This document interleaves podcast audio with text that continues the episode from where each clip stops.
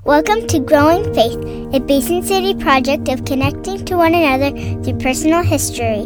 Located in a small farming community in eastern Washington, we aren't just growing crops, we're growing faith. Every person has a unique story. Listen in as we share, connect, and learn from one another.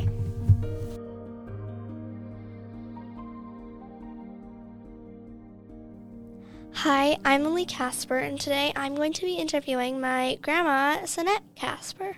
Um, can you share something about where you grew up as a kid? I grew up here in Basin City.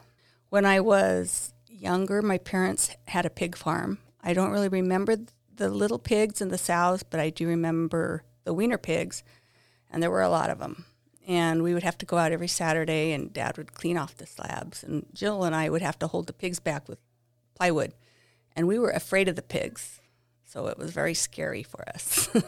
I'd be afraid of the kids. And then when we were a little bit older, he sold the pigs, and we had chickens. He had two thousand laying hens, and I was probably in first and second, third grade when we had these chickens, and it was my job after school to go out and gather all the eggs on the lower um, chicken pens and my sister would gather all the ones on the higher level because I couldn't reach them.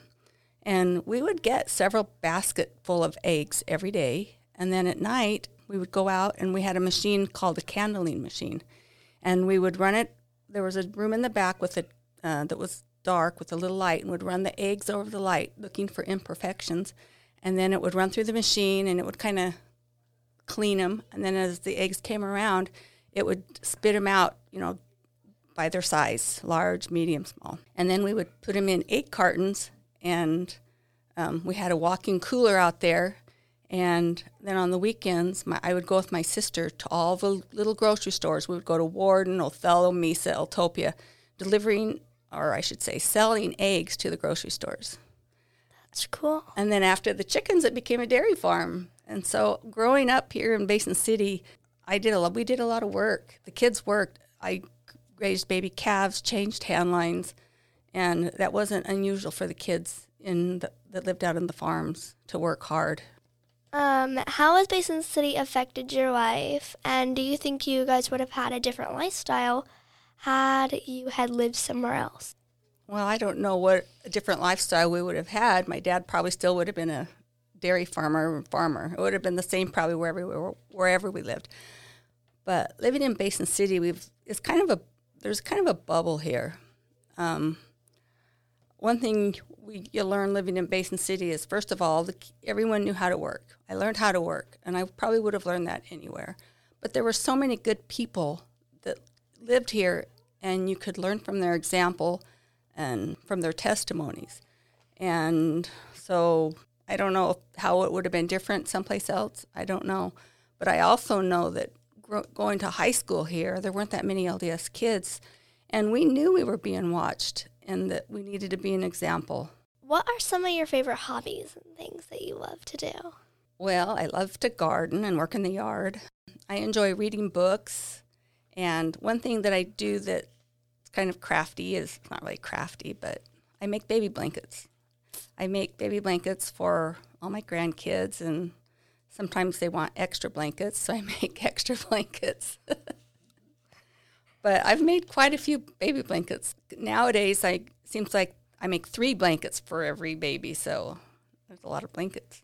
What kind of blankets do you make? I make crib quilts and I make smaller blankets, and I usually use Minky because it's so soft, and the the little kids and babies love the Minky. Yeah, that makes sense.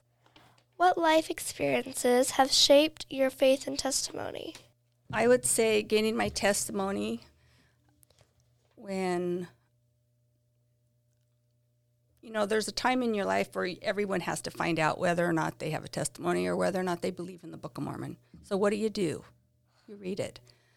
Um, and when I reached that age where I wanted to know, I read the Book of Mormon with the desire to know if it was true. And when I got to the end, I prayed and I, well, actually, I prayed clear throughout it because I was so desirous. but at the end, I prayed and to find out if it was true. I, I did Moroni's promise and I received an answer. And it, there's no doubt in my mind whether or not the Book of Mormon is true. And I've carried that with me my whole life. You know, and every time I read it, I, I'm re- it reaffirms my belief. But just that one time when I needed to know, I got my answer. Other life experiences, I think, also is just creating my own family and and working in the temple. A follow up question, kind of with that, is how has your how has your relationship with your Savior grown or changed over that period of time? I've probably had more experiences since then. I've had more prayers answered since then.